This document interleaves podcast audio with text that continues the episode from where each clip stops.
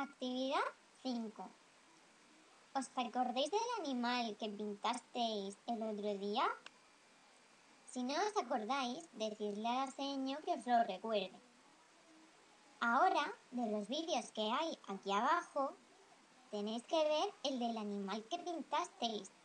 Después debéis ir a la asamblea donde la profe tendrá tres murales. Uno para los animales de agua, otro para los de tierra y otro para los de aire. ¿Por dónde se mueve tu animal? ¿Por el agua, por la tierra o por el aire?